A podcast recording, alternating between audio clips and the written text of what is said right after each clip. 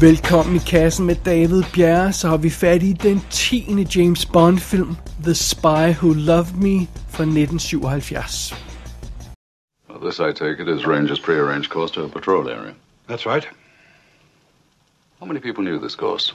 Admiral Hargreaves, myself, and of course Talbot, the captain of the submarine. Commander, this tracing means that the Russians can track our nuclear submarines underwater and sink them. I believe it does. Well, how could they track them? It's impossible. No, it's quite simple, really. Heat signature recognition, most likely. With your permission, Minister? Oh, yes, of course. Thank you. Well, you see, we already know that satellites with infrared heat sensors can detect a nuclear missile in flight by its tail fire. Well, Someone can now locate a submerged nuclear submarine in exactly the same way by its wake. That means they can totally undermine our Western defense strategy. It looks like it, yes.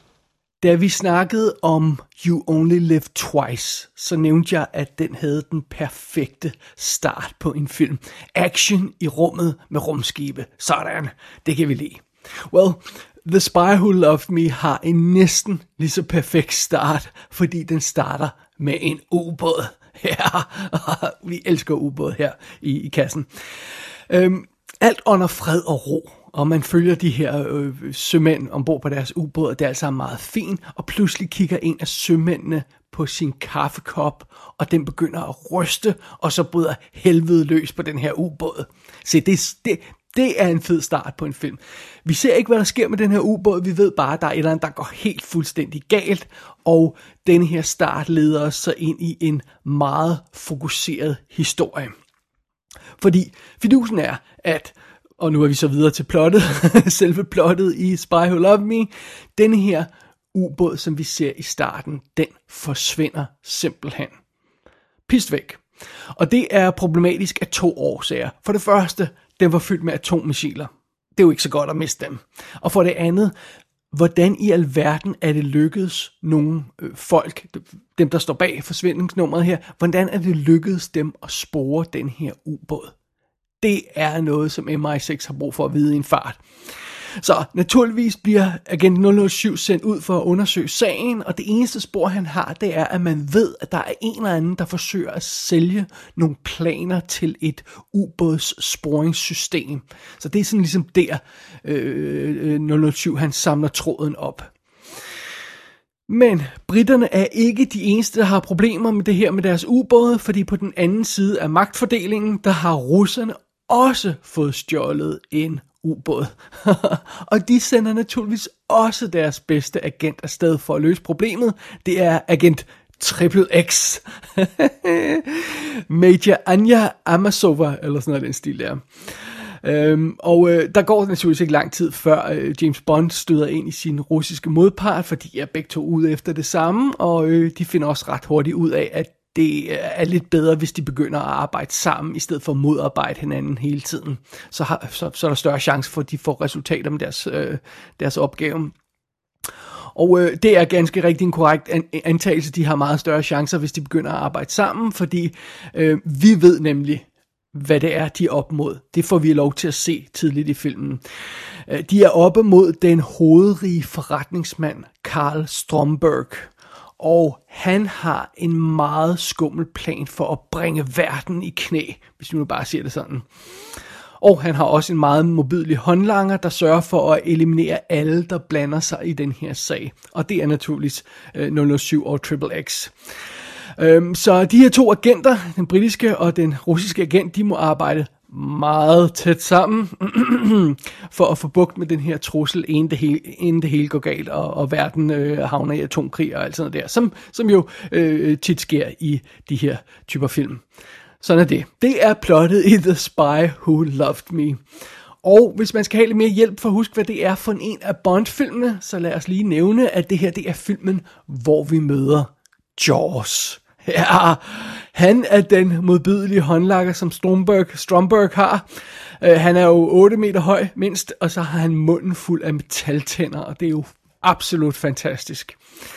Derudover så er det her filmen, hvor vi får den episke, cool Lotus Esprit, som er, kan laves om til en ubåd den her hvide sportsvogn, som simpelthen kan køre direkte ned i vandet, og så klik, klik, klik, klik, klik, så bliver den lavet om til en ubåd. Ah, Jamen, det er så freaking cool, jeg har slet ikke ord for det. Og ja, øh, det her, det er også filmen, hvor øh, øh, skurken har en kæmpe base under vandet, der sådan nærmest ligner en æderkop eller et, et eller andet væsen af en eller anden slags med sådan store sorte ben. Meget creepy. Og så er det her filmen, hvor vi får den forfærdelige titelsang Nobody Does It Better.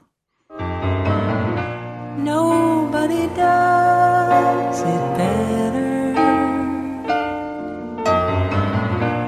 Jamen altså for helvede, jeg håber snart, de får nogle lidt sejre folk til at lave de der titelsange, eller de der credit-sange, fordi holy hell. Oh well, sådan er det. Lad os lige tage et kig bag kameraet og på rollelisten, før vi går videre i filmen. Uh, The Spy Who Loved Me er instrueret af Louis Gilbert, og han bliver så den anden instruktør, der har lavet mere end en, uh, eller instrueret mere end en Bond-skuespiller. Uh, I tidens morgen så instruerede han You Only Live Twice, den femte Bond-film, og så laver han altså denne her, og han laver også Moonraker. Så det er det. Og vi har Roger Moore tilbage som øh, James Bond. Three Down, Four to Go. Han lavede jo syv film i alt, som jeg har nævnt tidligere, og øh, nu er vi altså øh, næsten ved at være halvvejs.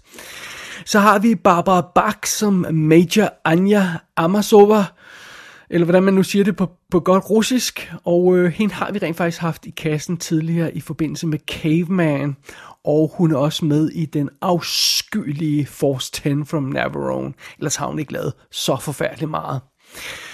Så har vi Kurt Jurgens som Karl Stromberg, og hvem er det nu, det er? Hvor er det nu, vi kender ham fra, ham, den her skuespiller Kurt Jurgens? Jamen, øh, lad os lige prøve at tjekke med Viggo Mortensen og James Gandolfini. The enemy below. Robert Mitchum. And? And what? Robert Mitchum. Incomplete answer. What, the German guy with the white hair? Yeah. What's his name? Who was it? Kurt Jurgens. Ja, Kurt Jurgens er ganske rigtig ham fra The Enemy Below. Han spiller en ubådskaptajn i den. En, en super cool ubådsfilm i øvrigt. Så sådan er det. Så er han på plads. Det var godt, vi lige fik tjekket det.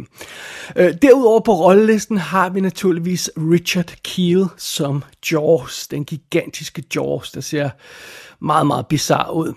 Øh, de fleste kender ham jo nok fra den her film, men derudover så har han rent faktisk lavet en, en hel række super cool film. Øhm, han er med i Silver Streak, Chicago Expressen i 76, hvor han smider Gene Wilder af toget et par gange. Han er med i Force 10 from Navarone i 78. Han er med i en kommende Bond-film også. Nu skal jeg ikke afsløre for meget her. Og øh, så, så ser man ham naturligvis også i Cannonball Run 2 og i Pale Rider i 80'erne, og så er han med helt op i øh, 90'erne i Happy Gilmore. I betragtning af, at han ser ud, som han gør, og han øh, ikke just øh, kan være anonym i en rolle, så synes jeg alligevel, det er imponerende, hvor mange cool film han har fået lov til at lave, Richard Keel. Så, så det er cool nok. Så har vi Caroline Monroe som Naomi, der er Strombergs øh, henchwoman, tror jeg vel, man skal sige. Og hende har vi også haft i kassen før i forbindelse med Star Crash og The Golden Voyage of Sinbad. Så har vi Walter Gotel som General Gogol, som er, hvad skal vi sige, den øhm, M's counterpart i Rusland. Altså han er lederen af den russiske efterretningstjeneste. Og ham nævner jeg lige i den her forbindelse, fordi han bliver rent faktisk en fast karakter i de kommende James Bond film. Han er, han, han er med i fire styks alt i alt. Så det er det. Derudover har vi naturligvis Bernard Lee med som M igen, Desmond Llewellyn som Q og Louis Maxwell som Miss Moneypenny. Og et par andre assorterede karakterer, vi kan slå ihjel undervejs, og en masse lækre babes, vi kan kigge på. Q, what's that mark there? Huh? Oh, probably a show through of something the drawing was resting on when it was photographed. Must have been done in a hurry. Can you enlarge it? Hmm, wait a minute. Oratory. What is that? It's another word for chapel. Looks a bit like a bishop's mitre. It is a fish. That is the symbol of the Stromberg shipping line. Carl Stromberg? But he's one of the richest men in the world. One of the principal capitalist exploiters of the West, sir. So it's not oratory, it's laboratory. Stromberg has a marine research laboratory. On Corsica, I believe. Well done, James. Actually, sir, it is in Sardinia. That's brilliant. I'm certain that two such perceptive talents will enjoy working together in Sardinia, and that it will help to make Anglo Soviet cooperation a reality. Now we're talking, som man siger på godt dansk. Nu har vi altså fat i noget af det rigtige med den her film. The Spy Who Loved Me er en stor, tempofyldt, øh, effektiv event-action-film. Altså, det, det, er, det, det er sådan noget her, jeg godt kan lide. Det er øh, endelig for øh, Roger Morsi, hvad vi vil som hans rigtige debut som, som, som igen 007. Det her, det her, det, det er guf. Det er, hvad vi skal have fat i det her. Den overordnede historie her i filmen er perfekt og fokuseret. Vi starter med det her simple med, at to ubåde forsvinder. Øhm, en fra hver side, øh, russerne og, og øh, ja, deres modstandere. Det er jo så englænderne her i det her tilfælde, ikke amerikanerne, men stadig. Og øhm, de har et spor, MI6 at følge, og det er, det, det, det er en tydelig efterforskning, som vi skal ud på og det er en effektiv efterforskning, som Bond indleder. Han øh, laver rent faktisk øh, legitimt detektivarbejde undervejs, og det, det klæder ham. Så, øh, så, så det er cool nok. Øh, historien fungerer, og filmen øh, øh kommer også godt rundt i verden. Vi starter i de snedækkede østriske alber, og vi fortsætter til pyramiderne i Ægypten, og vi tonser over land og vand, og det er alt sammen super cool. Men... Øh, det, der virkelig får filmen til at hænge sammen, det er det her med de to rivaliserende agenter. Øh, deres kamp øh, mod hinanden giver filmen et godt anker for sin historie. Øh, fordi øh, når vi så ikke lige ræser rundt med kuglen flyvende om ørerne og prøver at løse det her mysterium, så er der rent faktisk tid til at øh, arbejde lidt på de to agenters indbyrdes forhold og, øh, og det, det, det fungerer vildt godt. Øh, de driller hinanden lidt undervejs, de flytter naturligvis med hinanden, det er forventet, men de beskytter også hinanden, de har sådan en pro- vis professional courtesy over for hinanden, og, og det fungerer skide godt. Og øh, bare lige for en god ordens skyld, Roger Moore, han er 50 år, når den her film kommer ud. Barbara Bach, hun er 30, så hun er ikke sådan helt, øh, hun er ikke sådan øh, 14-årig skønhed. men, øh, men filmen er, der, er, er tæt på at være der, hvor det begynder at virke upassende, at, at Bond han er sammen med alle de her unge babes. Øh, men, men, men, men den her film, synes jeg, er klar øh, øh, frisag. Og ikke mindst fordi, at øh, agent Triple X, hun hun virker som om, hun ikke er tabt bag en vogn. Øhm, det, det er, hun falder ikke bare nemt for Bond, øh, så, så, så det, det hjælper, øh, at hun har lidt at karakteren har lidt mere pondus. Hun, øhm, øh, det, det gør, at det fungerer bedre, end det egentlig burde måske øh, med den her unge agent øh, og, og den ældre agent sammen. Så øh, historien, selve historien i filmen, og de to centrale karakterer, deres indbyrdes forhold, øh, det, det virker bare. Og, øh, og det, det, altså, det er sgu det vigtigste. Øh, så kan der ske nok så meget andet i filmen, men historien og karakteren skal virke. Og det har vi jo fået demonstreret af de, af de ni foregående film, at, at det, det, er, det, er altså, det er altså en god ting. Øh, så, kan, så kommer agentstoffet i anden række. Hvis, hvis bare det her med, at, at karaktererne virker troværdige, og, og historien virker troværdig, hvis det fungerer, så skal det, alt det andet nok også falde i hak. Og ja, som sagt, det har The Spy Who Loved Me altså styr på. Så er det her også hvad jeg beskriver som den første Bond-film, der føles som en rigtig hardware-film. Og her snakker vi altså ikke om, om små søde gadgets fra Q, men vi snakker om stort hardware. Vi får en kæmpe undervandsbase, vi får gode gammeldags ubåde, vi får den her før omtalte undervands Lotus og øhm, diverse andre assorterede goodies. Så, øhm, så, så det, det, og ja, det, sådan noget kan jeg ikke stå for, sådan noget hardware, det må jeg altså bare indrømme. Og filmens production design generelt føles også bare større og bedre end tidligere film.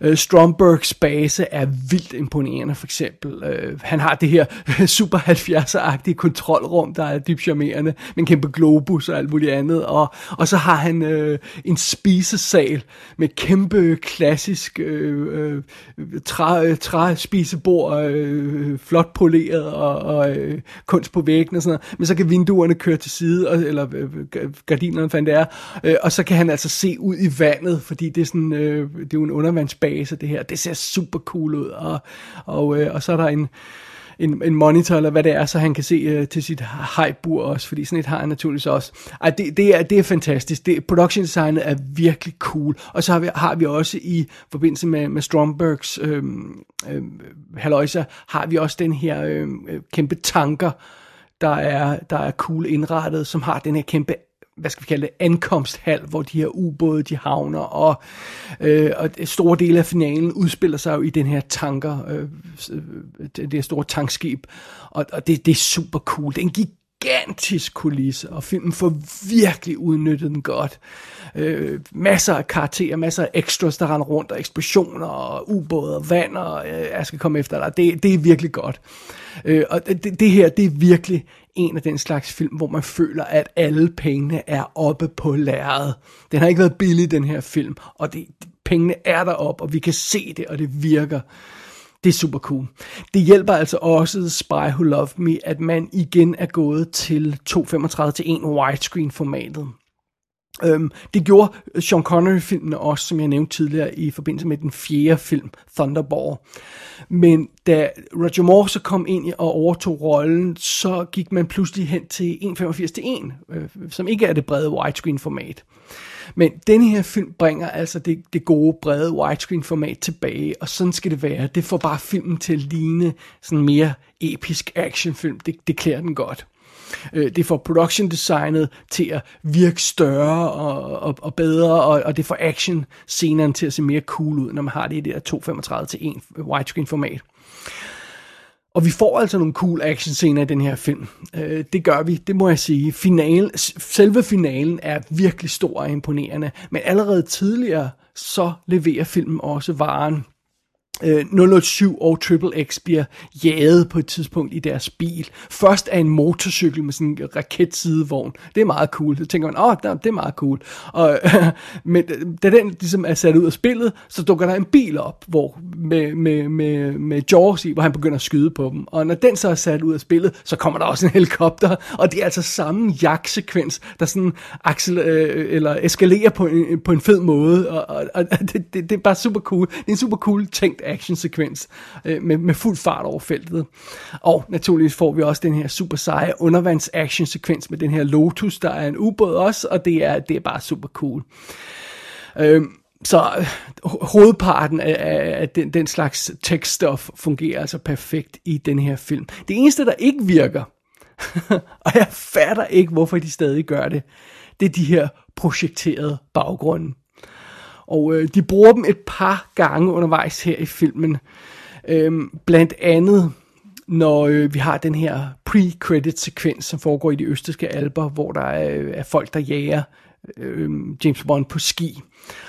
Og øh, prøv at høre, vi kan jo altså godt se, at Roger Moore ikke står på ski i den her introsekvens. Det kan vi godt se. Det ligner decideret, at han leger, han står på ski foran et filmlæret, hvilket er det, han gør. Så hvorfor i alverden ødelægger de deres actionsekvenser ved at lave sådan nogle øh, insert-skud med nærbilleder af skuespilleren?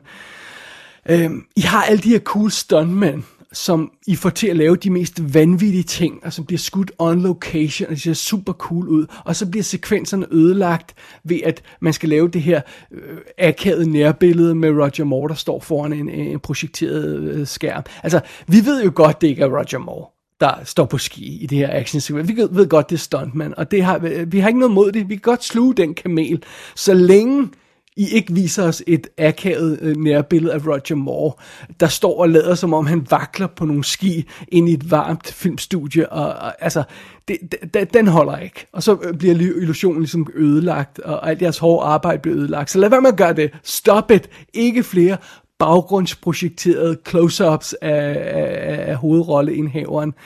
Nu må, nu må I simpelthen få styr på det. Det nytter ikke noget, og det har været et tilbagevendende problem i de her, de her 10 film so far. Der er også nogle forfærdelige ting i On Her Majesty's Secret Service, hvor, øh, hvor øh, også i en skidsekvens i øvrigt, og, øh, hvor, hvor, hvor det ikke fungerer med de her baggrundsprojekterede ting. Stop it, stop it, simpelthen. Sådan er det. Heldigvis er næsten alle de andre effekter i den her film imponerende. For eksempel sådan noget som modelskuddene, lavet af Derek Maddings, de er virkelig imponerende.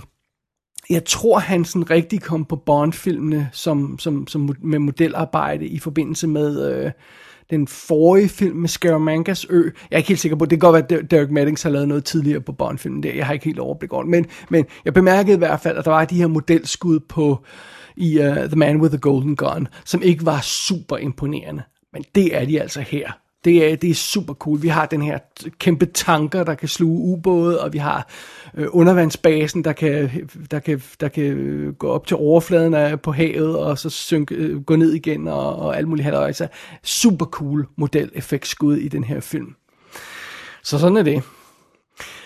Men selvom jeg elsker alle de her actionsekvenser og hardware-tingene og, øh, og, og effektskuddene og modelskuddene og alt det her løjse. Og selvom jeg elsker alt det her drengerøvspjat, som den her film har gang i, så er noget af det, jeg bedst kan lide ved den her film, det er faktisk den alvor, som den har. Spy Who Loved Me er mere alvorlig end de foregående film.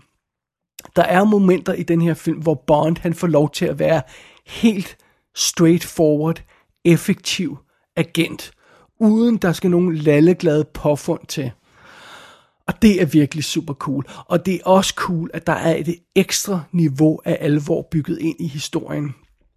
Fordi i den her pre-credit sekvens, hvor Bond bliver jaget af de her folk på ski, der slår han nogle af dem ihjel. Og en af dem, en af dem, øh, de agenter, som Bond dræber i den sekvens, er Triple X, Anjas kæreste.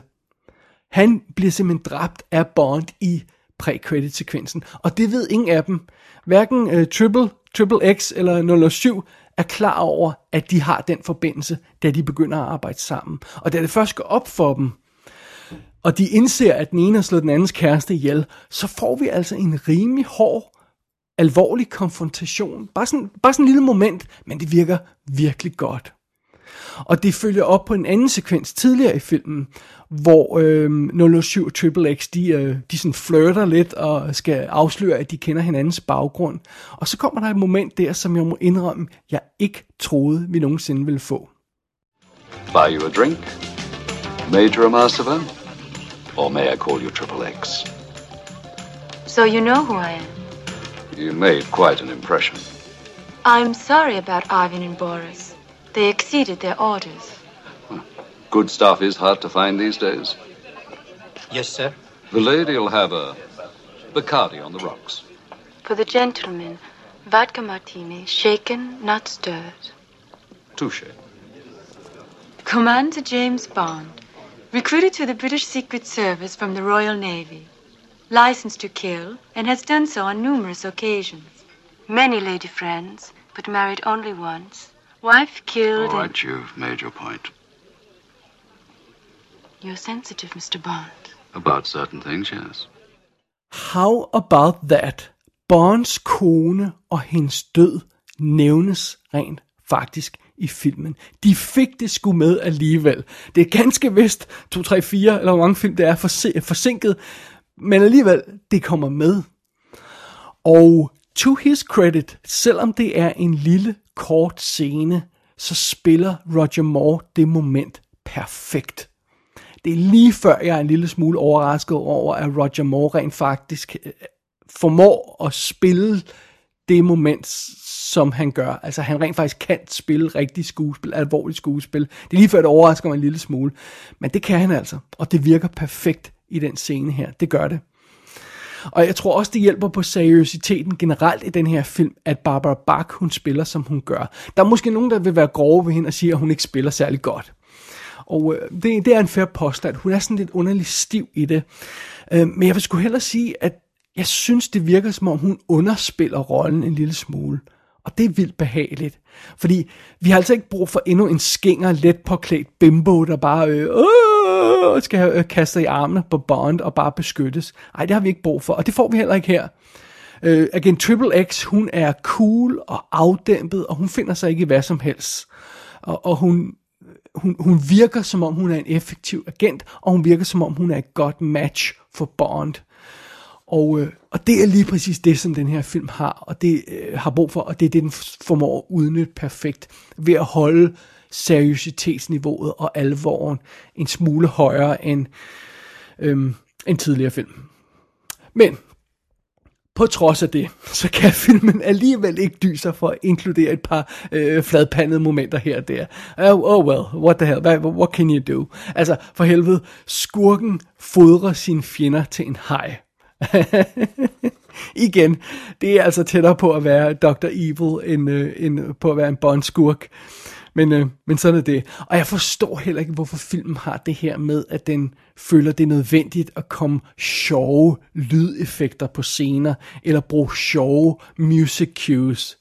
Som for eksempel det her med, at da, da James Bond han rider gennem ørkenen tidlig i filmen, fordi han er ved at lede efter det her spor i, i Ægypten, øhm, så ser man nogle scener, hvor han rider igennem ørkenen på en kamel, og så skal de bruge øh, øh, øh Lawrence of Arabia-musikken, Morris Jars øh, øh, Lawrence of Arabia-musik. Og det virker bare som sådan en fladpandet joke, der ikke er brug for.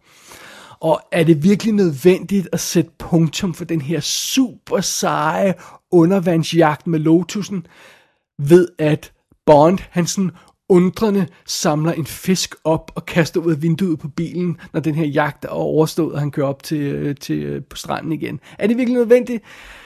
Ej, jeg synes det ikke. Øhm, men alligevel, på trods af, at filmen ikke kan dyse og have de her moments med, øh, så er overordnet set, så er The Spy Who Loved Me alligevel overraskende tilbageholdende med den type indslag. Øh, specielt de to forrige film taget i betragtning. Øh, de her lalleglade momenter er øh, øh, korte og, og få, alt andet lige. Og, og jeg, jeg kan godt leve med det niveau af lal, som The Spy Who Loved Me leverer. Det, det, det kan jeg godt leve med. Så vent, holy crap, betyder det, at The Spy Who Loved Me er en vinderfilm? Betyder det det? Ja, det gør det rent faktisk det her er en noget nær perfekt James Bond film i min bog. Det her er lige præcis det, jeg vil have fra en storslået action agentfilm. Der er en god balance mellem det her hemmelige agentstof, action-sekvenserne, og så øh, de sådan lidt mere gautyv momenter. Øh, den har en effektiv historie, en, en god skurk, en, øh, en, en, en god dramatisk finale, en god øh, stram deadline, den her film. Den har lige det, der skal til. Roger Moore er ikke klam endnu, og øh, Bond, han øh, klarer sig igennem historien på sin træning og sine talenter, ikke bare på held. Hvilket er en rigtig god ting. Øh, så for, for en gang skyld virker det rent faktisk som om, man har sendt den helt rigtige mand afsted på den helt rigtige mission. Og det tog dem kun 10 film lige at få justeret det ind, så det virkede perfekt. men, men sådan er det. Og det betyder altså, at The Spy Who Loved Me er den bedste James Bond film indtil videre. Sådan kan det, så kort kan det siges. Og øh, jamen det, bliver, det bliver jo spændende at se, hvor, hvor det fører os hen. Det bliver spændende at se, om 007's næste mission kan holde standarden. Næste gang Bond vender tilbage, så bliver det i For Your Eyes Only. Det er i hvert fald det, som end credits lover, og øh, de vil da ikke lyve, vel? Nobody does me better Makes me feel sad for the rest Nobody does it half as good as you. Baby, you're the best. The Spy Who Loved Me er ude på DVD og Blu-ray. Der er masser af extras på, blandt andet en del, der fokuserer på production designeren Ken Adam. Gå ind på ikassenshow.dk for at se billeder fra filmen. Der kan du også abonnere på dette show og sende besked til undertegnet. Du har lyttet til I Kassen med David Bjerg.